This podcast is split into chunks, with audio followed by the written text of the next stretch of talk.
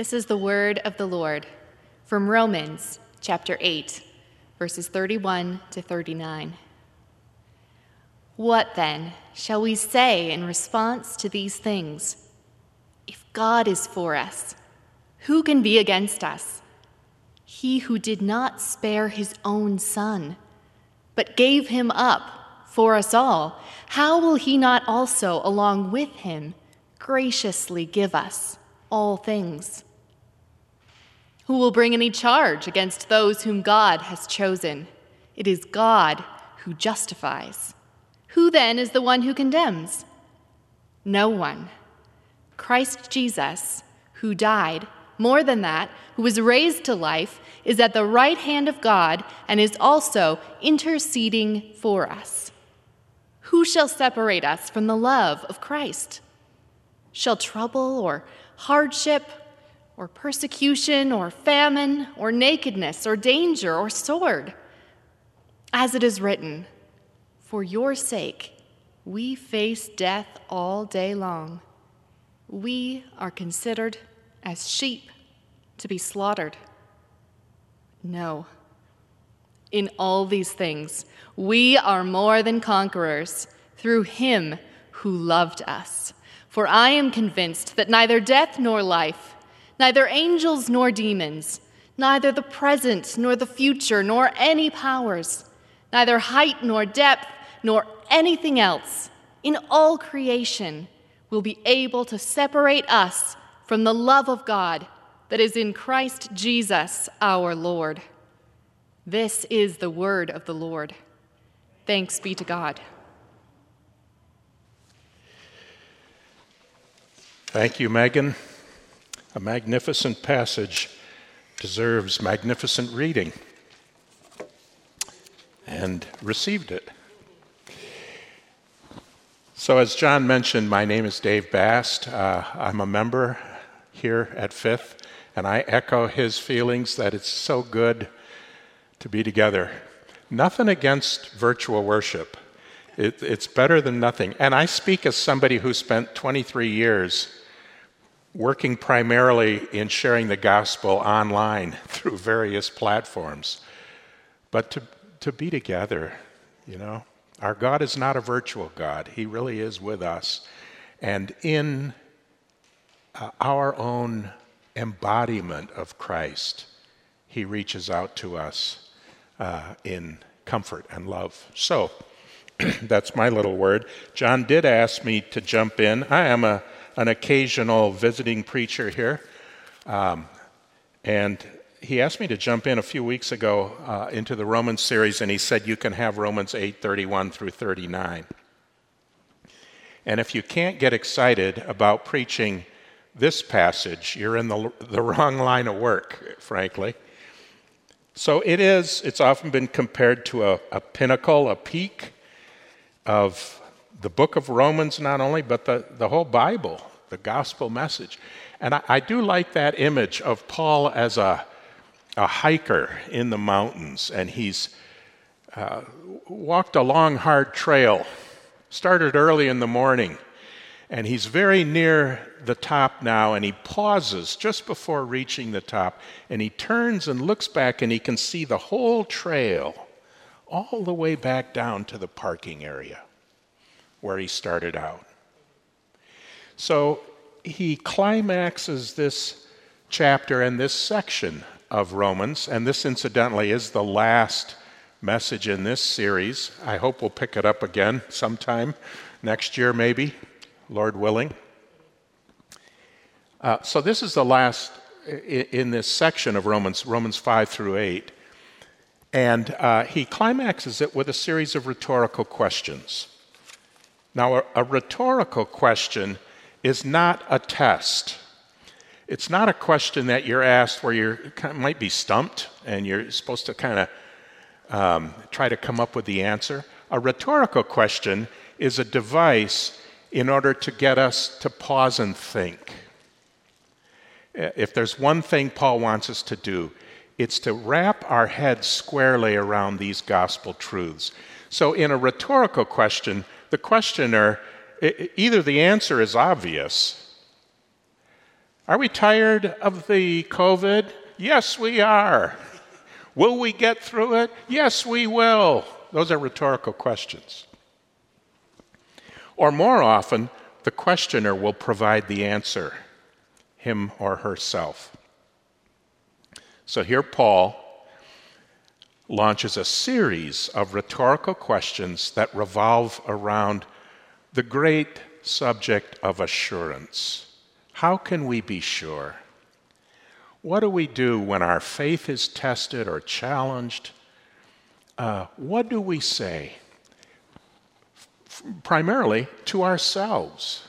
He's asking us to stop, take a deep breath, as so often we've seen in Romans. He wants to begin by reminding us of what's gone before. He often does that with the word therefore. We've seen that repeatedly. Here he does it with a whole sentence. What then shall we say to these things? In other words, it's a rhetorical question. Stop and think. Think about all the things that I've been saying. Go all the way back to the beginning of Romans. What is Romans about? Romans is about the gospel, and the gospel is about salvation. I'm not ashamed of the gospel, for it is the power of God to everyone who believes, to everyone who has faith. For in it the righteousness of God is revealed for faith from faith, faith from first to last. That's what Romans is about. That could serve as a summary of the whole book. It's the gospel of salvation. Salvation from what? We might ask. Salvation implies a kind of rescue, a kind of deliverance. If the doctor comes into the waiting room and says, We saved her, you know what he's talking about. There was, there was danger there. And what we're saved from by the gospel, Paul says, is not just sin and its consequences, death. We're saved from the wrath of God. And he immediately goes on in 118 to say that for the wrath of God is revealed from heaven against all unrighteousness. People who deny God, who turn away from the truth of God, who then, as a result, involve themselves in every kind of wrong and evil and sinful practice. And that, that wrath is hanging over us. There are a lot of people in the world today, never mind the world, a lot of people in the church today dislike the idea of the wrath of God, and so they discard it. And if you do that, frankly, you don't have any gospel left. Because the gospel is about how we are delivered from that. And so Paul will say in Romans 8 that, uh, in Romans 5, verse 8, another famous verse, this, this verse is full of highlights, this book. Uh, God demonstrates his love for us in that while we were sinners, Christ died for us. And then immediately he goes on to say, Since we have been justified by his blood, much more shall we be saved by him from the wrath of God. So he lays it all out. Here's how it works a different kind of righteousness given by God, received through faith, which delivers us into a new life of the Spirit who helps us in our weakness, who prays for us, who uh, works with us and in us in the whole process of sanctification, which is Paul's subject in chapters 6 through 8, and who assures us that we are God's beloved children, sons and daughters of the Almighty One. So, what do we say to this? And more specifically, what do we say to these things that he's just been talking about in the immediately preceding section? We saw it last week the sufferings of this present age. We live in a fallen creation. Creation groans with all the after effects, all the distortions, all the brokenness that come in the wake of the primal rebellion and rejection of the Creator. And we too groan as we're caught up in all this frustration and futility, a world where things don't work out the way we plan, the way we hope. Well, we wait in hope, nevertheless, because, uh, because God has promised a glorious future. And as we wait, the Spirit prays within us and waits with us. God is with us in the midst of it all. So, what do we say? What do we say to all of this? We hold on to Romans 8 28. That in all things, God is working for our good. Not all things are good, not the things themselves somehow work out for the best, but God is at work in the midst of all this. For those who love Him and are called according to His purpose. And by the way, here's His purpose those whom He foreknew, He also predestined to be conformed to the image of His Son in order that he might be the firstborn among many sisters and brothers. And those whom he predestined, he also called. And those whom he called, he also justified. And those whom he glorified, justified, he also glorified. That's the purpose of God. It's the three tenses of salvation again, isn't it? Our salvation begins with God, with his foreknowledge, which is to say, his predecision to love us. That's what foreknowledge is all about. It's about God's choosing to love. And He called us through the gospel, the outward call that invites us to receive Christ, and He called us inwardly by the power of the Spirit to draw us to Christ in faith. And then He justified us. That's the past. And the future is glory.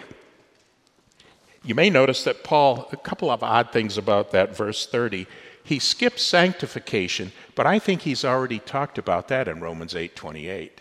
In all things God is working for our good. In all things. My, uh, my dad was a pastor. I don't know if you know that. Um, and I still remember a story he told. It's probably 45 years ago that I heard this story. He paid a, a call in the hospital on one of his parishioners, a man with terminal cancer. And he sat with him and they talked, and my dad read scripture and prayed for this man. And then he got up to leave, and as he got to the door, he turned to say goodbye, and the man was lying in this bed holding out his arm with his fist clenched. And my dad said, what are you doing? and the man replied, I'm holding on to Romans 8:28.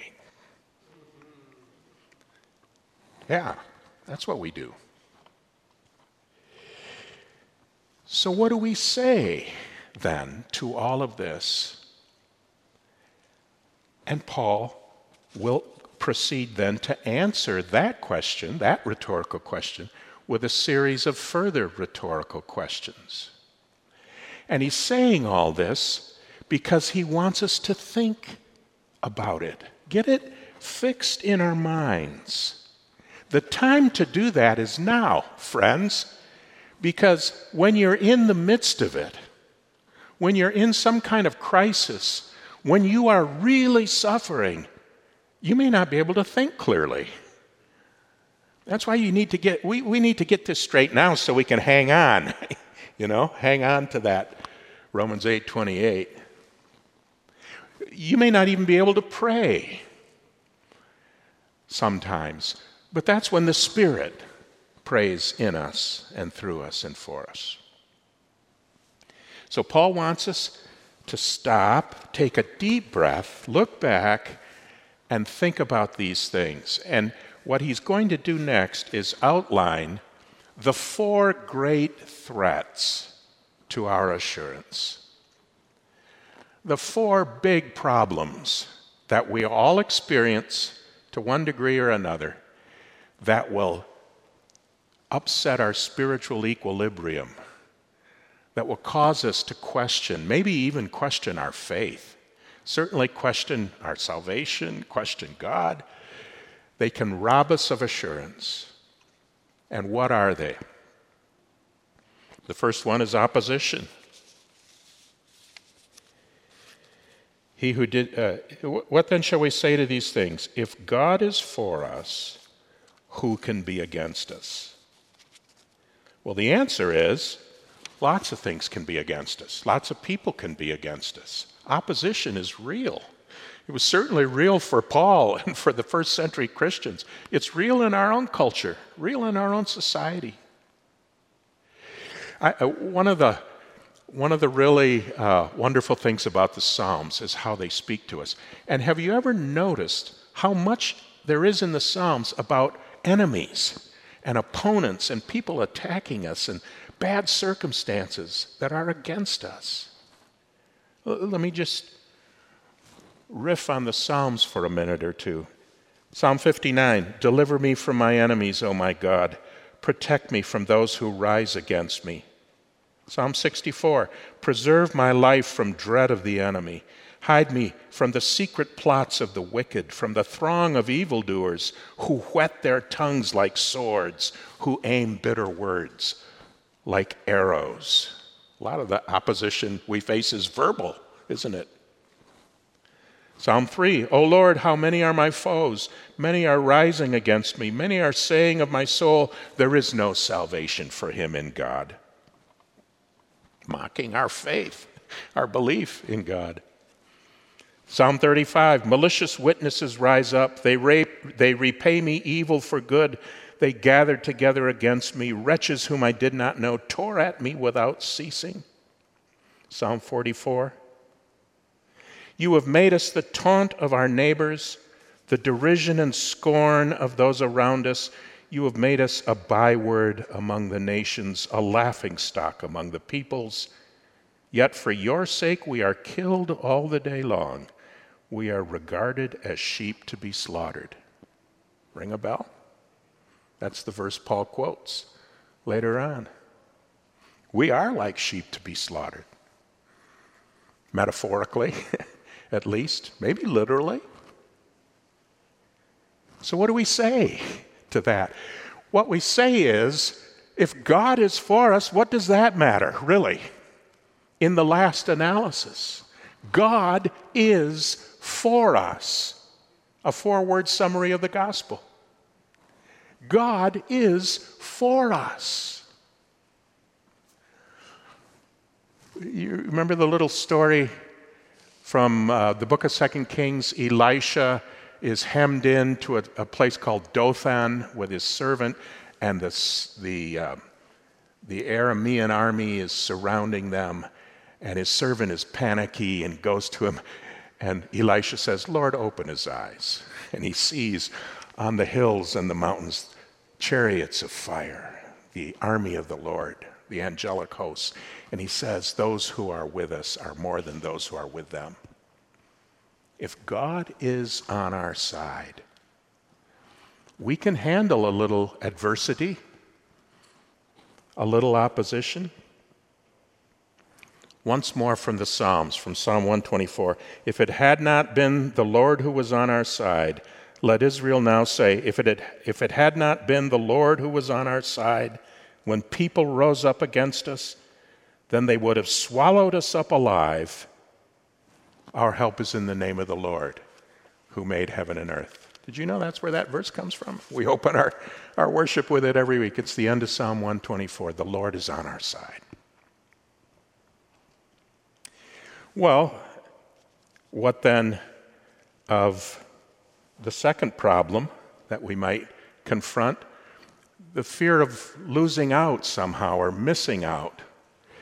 I learned um, the expression FOMO some years ago in connection with one of our little grandkids, several of our little grandkids. You know FOMO? You know what FOMO is? Fear of missing out. It's especially prevalent among children. What are you doing? What, what, can, can I do that? What are you saying? What are you talking about? You know, FOMO, it's real. And, you know, frankly, maybe Christianity is involved in, in something like that. Maybe it means that we're going to miss out on all the really fun things to do, all the really enjoyable parts of life. Maybe we're called to a hard and lonely path of pilgrimage. Maybe discipleship will mean for us foregoing some things that other people can freely enjoy, but we can't for whatever reason. Fear of missing out. Maybe being a Christian is a little bit like chemotherapy. It may save your life, but it's no fun to live through. Seriously, is that the case? No, says the apostle. Listen, he did not spare his own son, but gave him up for us all. How shall he not also with him freely give us all things? God gave his son already for us. That's done. You think he's going to withhold any blessing, any happiness, any joy in the end that we could possibly experience? What, he's given you a brand new house, but you can't have a garage. He's going to give you a beautiful new luxury car, but there are no floor mats in it. No, that would be too much. That's too much to expect. No, it's not too much. You know the old saying, you can't have everything? Yes, you can. yes, you will. Yes, we will. He will give us all things in Christ, with Christ. We're co heirs with Christ. Paul's just said it. All the riches of God are ours to inherit. There, there will be no deprivation in the end. We will not miss out on anything of moment or importance. You know, do you know that, um, well, the famous Screwtape Letters um, by C.S. Lewis, one of my favorite passages from that. You, you maybe have heard it quoted or you've remembered it yourself where Screwtape is complaining about God. You know, it's our Father below who's the real killjoy. There's no joy or happiness in, in our kingdom below. But the enemy, as Screwtape calls God, the enemy, wow, it's ridiculous. All those crosses and stakes and vigils and fasts, those are just foam on the surface, out at sea in the depths of his love. He makes no secret of it. It is all pleasure. In his presence, there is fullness of joy. At his right hand are pleasures forevermore. He's a hedonist at heart, says Screwtape. He's all about pleasure. He's not a God of denial. The third thing that can rob us of our assurance is accusation, condemnation, the voice that we hear inside our heads all the time. The voice ultimately of the accuser himself. The voice that says, You're not worthy. You don't deserve this. You don't really belong to God. Look at what you are. Look at what you've done. And see, the problem with the accuser is that he so often has truth on his side, doesn't he? He has evidence for the accusation. We hear it and we feel condemned. And the apostle urges us to remember that God has justified us. And therefore, no condemnation, whether it's self accusation, the attacks of other people, or the attacks of the enemy himself, no condemnation has any purchase upon us. There is therefore now no condemnation.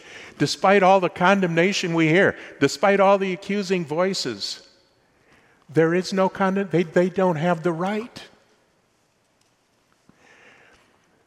Because the Lord Jesus, who died, more than that, who was raised, who is at the right hand of God, is incidentally the judge who will pass final sentence and who is even now interceding for us. So, the wonderful truths about prayer here in Romans 8, they'd make a whole sermon or two on their own. The Spirit is praying within us. At the same time, the Son is praying for us. If he were a human judge, he'd have to recuse himself from the case because he's prejudiced. He's on the side of the defendant. And he is the one who has the right to say, not guilty. There is no condemnation, there is no guilt. The guilt is done away, it's been paid for at the cross, and we are set free. So don't listen to the voice of the accuser. Tell him where to get off. You know who was really good at that? Martin Luther. I love Martin Luther. I may have read this before, but this is Luther's advice in a letter to a friend for how to deal with the devil's accusations. Christ died in order that those who belong to the devil may be released from his power. Therefore, do this spit on the devil and say, Have I sinned? Well, I have sinned, and I'm sorry.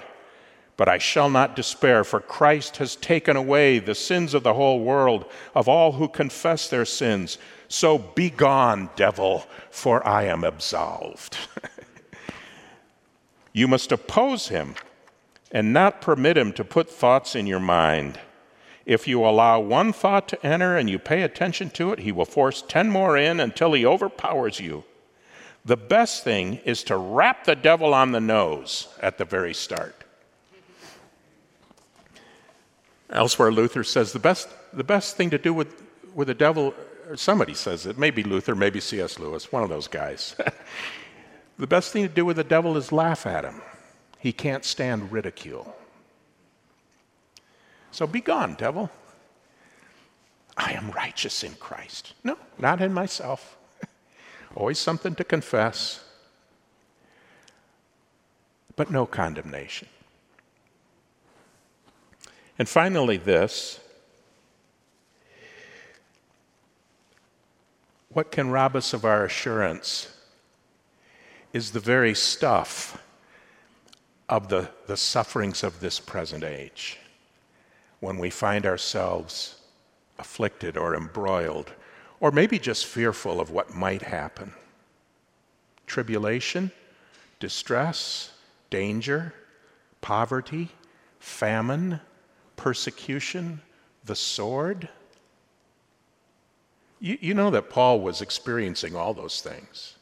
You know that when he wrote these words, what was still ahead of him was arrest, uh, a murder plot, shipwreck, two weeks without food, drifting in the storm on the sea, a, bite from a poisonous snake, imprisonment, and trial on a capital charge in the city of Rome. All those things were like sheep, were being delivered up to death day in and day out. See, we're not promised that none of those things can touch us. We, don't, we have assurance because none of that can happen to us. You know what? It, it can all happen. It does happen. But what it can't do is separate us from the love of God in Christ. Nothing Nothing in heaven or on earth can separate us from that.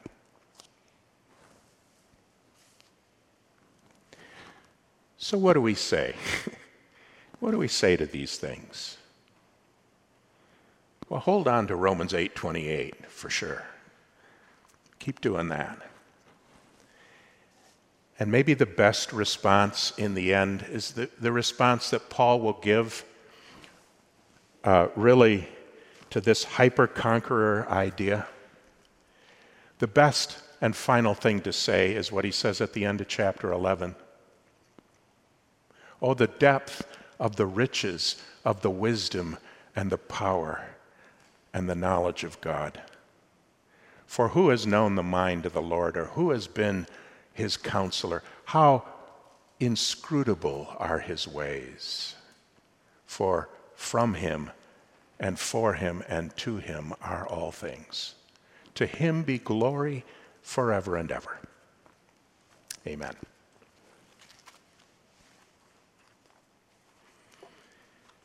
Lord, help us always to think straight, to think Christian, to think gospel, to think truth, and to hold on to your unshakable promises in Christ Jesus our Lord. Amen.